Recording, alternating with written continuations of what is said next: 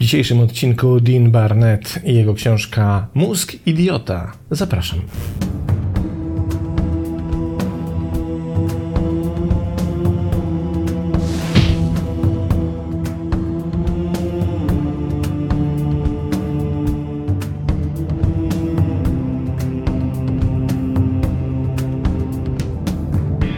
Jak zwykle zaczniemy od sprawdzenia, kim jest autor dzisiejszej książki. Dean Barnett, a właściwie doktor Dean Barnett, jest neurobiologiem pracującym jako korepetytor i wykładowca w Instytucie Psychologii Medycyny i Neuronauk Klinicznych Uniwersytetu w Cardiff. Zajmuje się stand-upem i pisze blog popularno-naukowy Brain Flapping dla Guardiana. Jest również obecnie autorem ogólnoświatowych bestsellerów po jego debiutanckiej książce The Idiot Brain, czyli właśnie tej dzisiejszej, która miała swoją premierę w 2016 roku. Prawa telewizyjne do Idiot Brain zostały zakupione przez Whoopi Goldberg. Mieszka w Cardiff z żoną, dwójką dzieci, oczywiście nie Whoopi Goldberg, tylko dr Dean Barnett i niepokojąco psychopatycznym kotkiem Pickle, jak sam o tym pisze autor książki. No to zacznijmy od pierwszego fragmentu. Prymitywny mózg ludzki odniósł oczywiście sukces, ponieważ jako gatunek przetrwaliśmy i jesteśmy obecnie dominującą formą życia na Ziemi. Ale pomimo naszych rozwiniętych, skomplikowanych zdolności poznawczych, pierwotne prymitywne funkcje mózgu nie zniknęły. Jeśli już, to stały się ważniejsze. Posiadanie umiejętności językowych i rozumowania tak naprawdę nie ma większego znaczenia, jeśli umierasz z powodu prostych rzeczy, takich jak zapominanie o jedzeniu czy wędrówka po klifach. Mózg potrzebuje ciała, aby je podtrzymywać, a ciało potrzebuje mózgu, aby móc być kontrolowane i zmuszać do robienia niezbędnych rzeczy. Bo ruch jest ważny. Nasze szkielety ewoluowały, aby umożliwić długie okresy chodzenia, ponieważ układ i właściwości naszych stóp, nóg, bioder i ogólny schemat ciała idealnie nadają się do regularnego poruszania się. Ale to nie tylko struktura naszych ciał. Pozornie jesteśmy zaprogramowani do chodzenia bez angażowania nawet mózgu. Ruch pojazdem natomiast wywołuje inny zestaw wrażeń. Samochody nie mają tego charakterystycznego rytmicznego kołysania, które nasz mózg kojarzy z chodzeniem. Chyba, że twoje zawieszenie jest dobrze i naprawdę porządnie naoliwione. I to samo zwykle dotyczy samolotów, pociągów i statków. Kiedy jesteś transportowany, nie jesteś tym, który faktycznie wykonuje ruch, po prostu siedzisz i robisz coś dla zabicia czasu. Na przykład próbujesz powstrzymać się od wymiotów. Twoja propriocepcja nie wytwarza tych wszystkich sprytnych sygnałów dla mózgu, aby zrozumieć, co się dzieje. Brak sygnałów oznacza, że nic nie robisz z mózgiem gadzim, a twoje oczy mówią mu, że się też nie ruszasz. To, co się teraz dzieje, polega na tym, że mózg otrzymuje mieszane sygnały z precyzyjnie skalibrowanego systemu wykrywania ruchu i uważa się, że właśnie to powoduje chorobę lokomocyjną.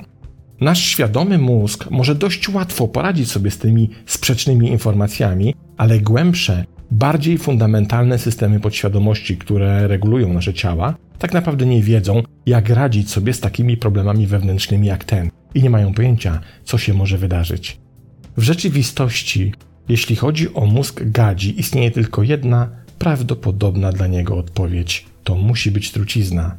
W naturze jest to jedyna prawdopodobna rzecz, która może tak głęboko wpłynąć na nasze wewnętrzne funkcjonowanie i spowodować, że będziemy zdezorientowani. W ten sposób mózg to, co się dzieje, traktuje jako truciznę, bo to dla niego jedynie wytłumaczenie tej sytuacji. Spróbujmy to teraz przetłumaczyć i wyciągnąć z tego wniosek. Oto nasz mózg nie nadąża za rozwojem cywilizacyjnym, którego doświadczamy. To powoduje, że on wciąż się posługuje schematami percepcyjni, które są przynależne do czasów, kiedy nie było tego całego progresu cywilizacyjnego, samochodów, środków transportu itd. Tak Czyli do czasów, w których poruszanie się oznaczało, że to my jesteśmy inicjatorem, jednocześnie wykonawcą tego ruchu poprzez bieganie czy też chodzenie.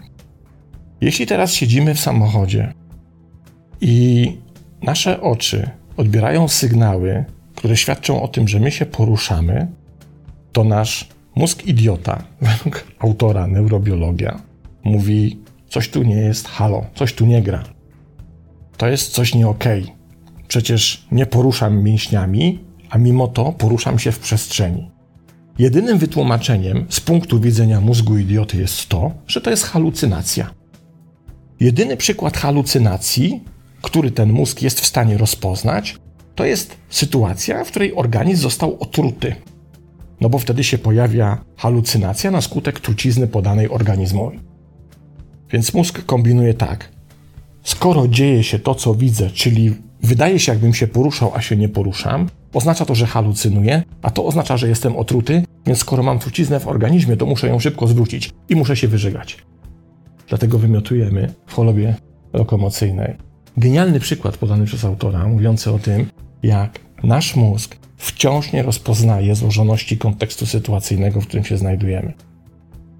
Teraz spróbujmy ten przykład z chorobą lokomocyjną przenieść na inny obszar. I oczywiście nie będę cytował wszystkich fragmentów książki, bo to jest przepotężna cegła pokazująca wszystkie możliwe obszary działalności naszego mózgu, ale pozwolę sobie opowiedzieć o jednym, który dla nas może wydawać się dużo bardziej drastyczny niż ten z wymiocinami w trakcie jazdy pociągiem czy samochodem. Oto wyobraźmy sobie taką scenę. Jest sobie jaskinia i jaskiniowiec. I tenże jaskiniowiec widzi na końcu jaskini dwie dyskutujące ze sobą osoby jaskiniowe. I tenże nasz bohater opowieści percepuje tę sytuację w sposób następujący. Oni mnie obgadują, oni mnie wytykają palcami, oni o mnie mówią. To być może oznacza, że ja się niespecjalnie spodobałem w tym plemieniu i być może to plemię będzie chciało się mnie pozbyć. Taki sygnał dla mózgu jaskiniowca jest jednoznaczny ze śmiercią. Bo cóż on tak naprawdę oznacza? Oznacza to, że jeśli plemię pozbędzie się jaskiniowca, wyrzuci go z jaskini, to on nie ma co liczyć na ich wsparcie, jeśli zabraknie mu pożywienia, nie ma co liczyć na ich wsparcie, jeśli zaatakuje go groźne drapieżne zwierzę, i oczywiście może zapomnieć o takich powinnościach jak prokreacja. Nie będzie miał do tego po prostu żadnych możliwości dostępu. To jest wyrok śmierci dla jaskiniowca. I teraz przenieśmy sobie tę samą sytuację z jaskini do współczesnych czasów. Oto sobie siedzi Aśka. I nasza mała Joanna, czyli Aśka, obserwuje, jak obgadują ją dwie koleżanki w klasie. Co robi mózg Aśki? Mówi: One mnie wytykają palcami. Ja jestem odrzucona przez to towarzystwo przez te popularne dzieciaki w klasie na margines tej klasy. Czuję potężny ból związany z odrzuceniem. Jest to dla mnie życiowa katastrofa. Nic gorszego mi się w życiu nie zdarzyło, jak właśnie to, że ta klasa mnie nie akceptuje, nie jestem akceptowana przez moich rówieśników. Ten sam mechanizm tego samego mózgu, który tego po prostu nie rozróżnia, Problem polega na tym, że tak samo jak w naszym rozwoju cywilizacji zmieniła się zasada transportu, oznaczająca, że możemy pokonywać szybko duże przestrzenie bez udziału naszych nóg, tak samo zmieniła się koncepcja, w której jaskiniowe odrzucenie nie jest tym samym odrzuceniem, co odrzucenie w czwartej B. To pierwsze odrzucenie było jednoznaczne z wyrokiem śmierci. To drugie odrzucenie mówi wyłącznie o tym, że oto zamknęły się przed tobą, droga Asiu, jedne drzwi, ale miliony innych, tysiące innych drzwi wciąż pozostają otwarte.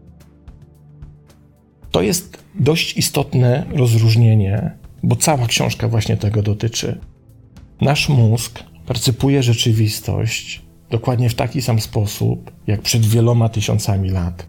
Problem jednak w tym, że ta rzeczywistość się diametralnie zmieniła i konteksty sytuacyjne są na tyle różne, że w bezpośredni sposób oznaczają dla nas po prostu coś innego. A mimo to my reagujemy tak, jak reagowali jaskiniowcy. I stąd główna teza autora, pod którą ja się podpisuję. Nasz mózg jest głupszy niż myślimy. jest wielokrotnie głupszy. Jest głupszy, już ustawa przewiduje. Tylko, że bardzo często nie chcemy tego dostrzec czy tego zauważyć. Kolejny fragment. A propos jedzenia, będzie teraz. Mózg sprawuje kontrolę nad jedzeniem i apetytem w stopniu, który może zaskoczyć większość ludzi. Czy zauważyłeś, zauważyłaś, że zawsze masz miejsce na deser? Być może właśnie zjadłeś pół krowy lub wystarczająco dużo serowego makaronu, by zatopić gondolę razem z gondolierem, ale nie oznacza to, że nie dasz rady krówkowemu brownie lub trzem gałkom waniliowych lodów. Czemu? Jak to się dzieje?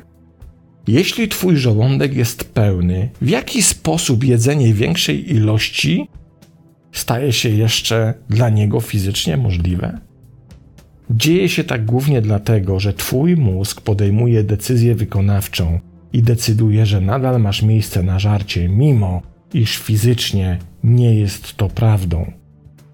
Słodycz deserów jest namacalną nagrodą, którą mózg rozpoznaje i pragnie, więc przejmuje kontrolę nad żołądkiem, krzyczącym: Tutaj nie ma już miejsca. Czego tak naprawdę się dowiedzieliśmy? że ośrodek nagrody dla naszego mózgu wysyła sygnały, które mózg traktuje jako o wiele bardziej istotne, o wiele ważniejsze niż inne sygnały płynące z naszego ciała. To, że w żołądku nie ma już miejsca i żołądek sygnalizuje więcej nie zmieszczę, jest nieporównywalnie mniej ważnym sygnałem niż nasza chęć zdobycia słodkiej nagrody pod postacią deseru, która jest o tyle ważna, że nasz mózg zaczyna ignorować ten sygnał płynący z żołądka i mówi: Nie, spokojnie, to brownie jeszcze sobie spokojnie w tranżole. Zobaczcie, jak podstawowy przykład pokazuje, jak jesteśmy oszukiwani przez nasz mózg. Jak on kierując się pewnymi strategiami potrafi doprowadzić nas do aktywności, która tak naprawdę dla nas może być destrukcyjna. Może nas oszukiwać w sposób, który przynosi nam szkodę, który czyni nam krzywdę, a robi to nasz własny mózg. Tyle, że wykorzystuje to, że po prostu mu ufamy bo uważamy, że przecież no co jak co, ale nasz mózg nas nie może oszukać. Niestety, może i to bardzo. Kolejny fragment. Nasze przetrwanie jako żywych, oddychających ludzi zależy od spełnienia naszych wymagań biologicznych, spania, jedzenia, poruszania się. Ale to nie jedyne rzeczy niezbędne do naszego istnienia. W szerszym świecie czai się mnóstwo niebezpieczeństw, które tylko czekają na okazję, by nas zgasić. Na szczęście miliony lat ewolucji wyposażyły nas w wyrafinowany i niezawodny system środków obronnych umożliwiających reagowanie na wszelkie potencjalne zagrożenia, koordynowanych zgodną podziwu szybkością i skutecznością przez nasze cudowne mózgi. Mamy nawet emocję poświęconą rozpoznawaniu i skupianiu się na zagrożeniach. To strach. Wadą tego jest to, że nasze mózgi mają wrodzone podejście lepiej się zabezpieczyć niż żałować, co oznacza, że regularnie doświadczamy strachu w sytuacjach, w których tak naprawdę nie jest to uzasadnione. W obliczu potencjalnego zagrożenia zarówno mózg, jak i ciało szybko przechodzą w stan zwiększonej świadomości i fizycznej gotowości do radzenia sobie z nim. Problemem jest jednak aspekt potencjalny. Reakcja walki lub ucieczki pojawia się, zanim zdamy sobie sprawę, czy rzeczywiście jest potrzebna. Ponownie ma to logiczny sens. Prymitywny człowiek, który ucieka przed czymś, co może być tygrysem, miał większe szanse na przeżycie i rozmnażanie się niż ten, który powiedział: Poczekajmy, żeby mieć pewność. Pierwszy człowiek wraca do plemienia nietknięty, podczas gdy drugi staje się śniadaniem dla tygrysa. Jest to przydatna strategia przetrwania w dziczy, ale dla współczesnego człowieka jest dość destrukcyjna.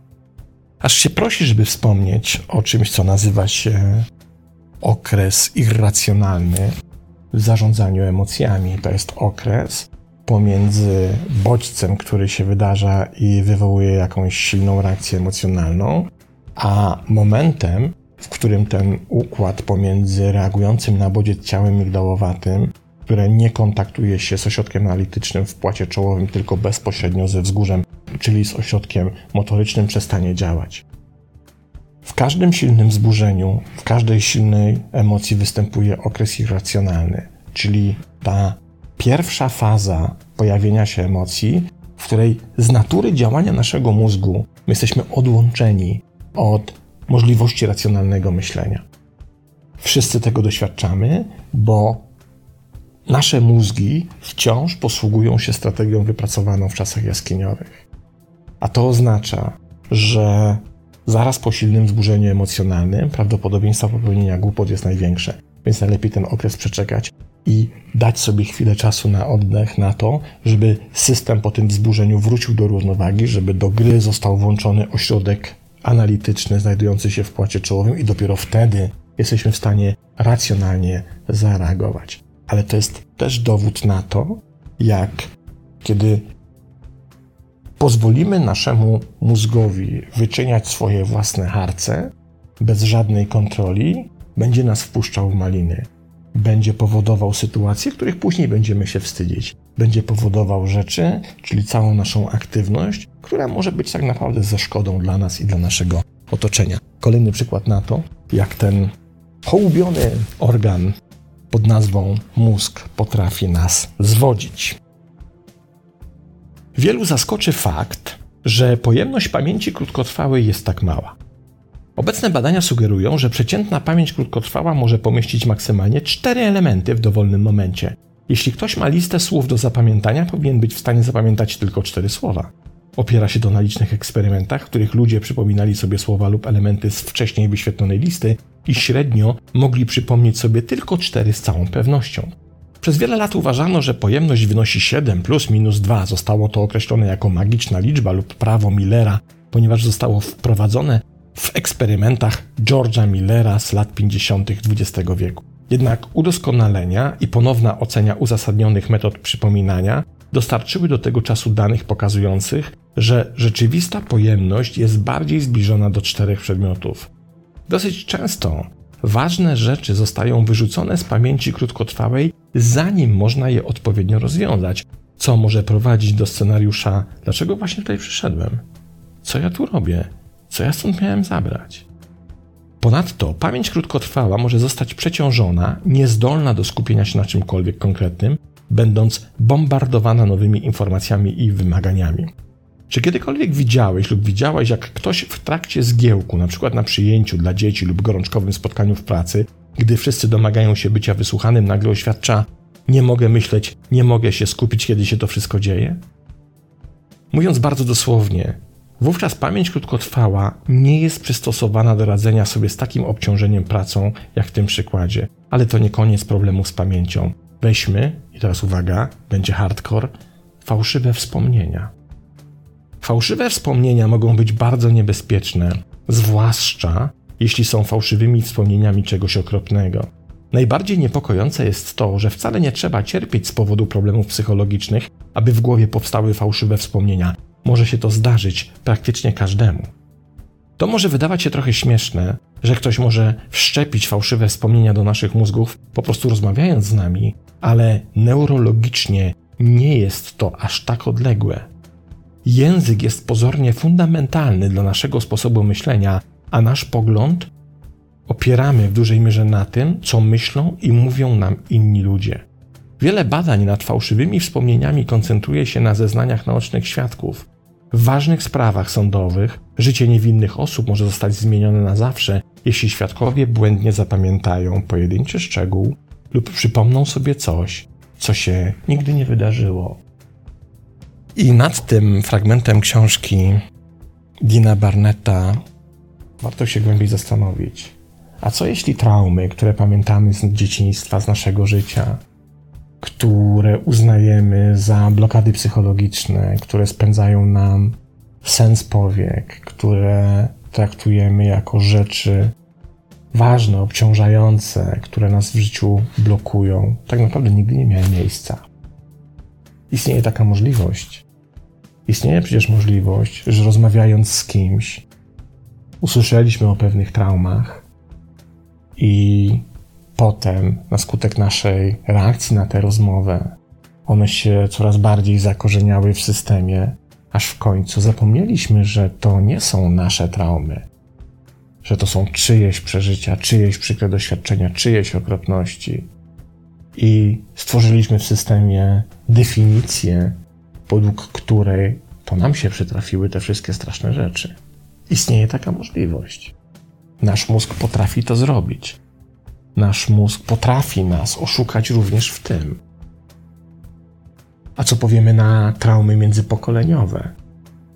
I to już jest sprawdzone doświadczalnie i badawczo. Istnieją ludzie, którzy są święcie przekonani, że przeżyli pewne traumatyczne wydarzenia, pewne okropności, cały pakiet i wachlarz krzywd i cierpienia, a okazuje się, że niczego takiego nie doświadczyli. To po prostu ich rodzinna trauma, o której się w ich rodzinach mówiło bardzo często, o których się często wspominano, które były na tapecie, które były wałkowane i były tak długo wałkowane i tak często, że w końcu ci ludzie uznali je za własne doświadczenia. I potem idą w dorosłość i zaciera się ten ślad wspomnieniowy, co zostało usłyszane, a co zostało przeżyte. I nagle myślimy, że to przeżyliśmy. Czy aby na pewno wszystkie problemy, o których myślimy, że je mamy, są na pewno nasze? Zatrważające, prawda? I dość takie dające do myślenia. Dobrze. Ostatni fragment. Wielu może pomyśleć, że to, co postrzegamy w naszych głowach, jest w 100% dokładną reprezentacją świata takim, jaki jest. Tak jakby oczy, uszy i cała reszta były zasadniczo pasywnymi systemami rejestrującymi, odbierającymi informacje i przekazującymi je do mózgu, który sortuje go, organizuje i wysyła w odpowiednie miejsca, jak pilot sprawdzający przyrządy. Ale wcale tak się nie dzieje. Biologia to nie technologia. Rzeczywista informacja, która dociera do mózgu za pośrednictwem naszych zmysłów, nie jest bogatym i szczegółowym strumieniem obrazów, dźwięków i wrażeń, które tak często bierzemy za pewnik. W rzeczywistości surowe dane dostarczane przez nasze zmysły są bardziej jak błotnista stróżka, a nasz mózg wykonuje niesamowitą pracę, aby je dopracować, aby dać nam nasz wszechstronny i bogaty obraz świata. Nawiasem mówiąc, to było treścią rozmowy mojej i Radka Składowskiego, gdzie rozmawialiśmy o prawie KLI, dokładnie o tym systemie naszej reaktywności sensorycznej na świat. Nasze mózgi określają, co jest prawdziwe, a co nie, na podstawie naszych doświadczeń. A jeśli dorastamy w kontekście, w którym obiektywnie niemożliwe rzeczy są postrzegane jako normalne, wtedy nasze mózgi wnioskują, że są one normalne i odpowiednio oceniają wszystko inne. Nawet ludzie, którzy nie wychowali się w bardziej skrajnym systemie przekonań, są na to podatni. Uprzedzenie sprawiedliwego świata, którym traktujemy innych, wyłącznie przez pryzmat naszych indywidualnych i często fałszywych wniosków, jest niezwykle powszechne i często prowadzi do przekonań i założeń na temat osób doświadczających trudności, które nie są poprawne. Mózg zapewnia nam imponujące postrzeganie rzeczywistości, ale większość tego postrzegania opiera się na obliczeniach, ekstrapolacjach, a czasem na zgadywaniu ze strony mózgu. Biorąc pod uwagę każdą możliwą rzecz, która może wpływać na działanie mózgu, łatwo zauważyć, jak takie procesy mogą pójść nieco nie tak. Zwłaszcza biorąc pod uwagę, że to, co normalne, jest bardziej ogólnym konsensusem niż fundamentalnym faktem. Może nic nie jest prawdziwe, pisze autor. Może cała ta książka była halucynacją. Więc to jest właśnie mózg. Imponujące, prawda? Ale też trochę głupie. I to jest ostatnie zdanie, które przeczytamy w książce doktora Dina Barnetta. Mózg idiota, neuronaukowiec wyjaśnia, co naprawdę knuje Twoja głowa. Książka z 2016 roku. Naprawdę godna polecenia bo jej lektura może uzbroić nas w tak niezwykle nam potrzebny dystans, nie tylko do otaczającej rzeczywistości, ale przede wszystkim do tego, co się dzieje w naszej głowie. I tyle. Pozdrawiam i następnego razu.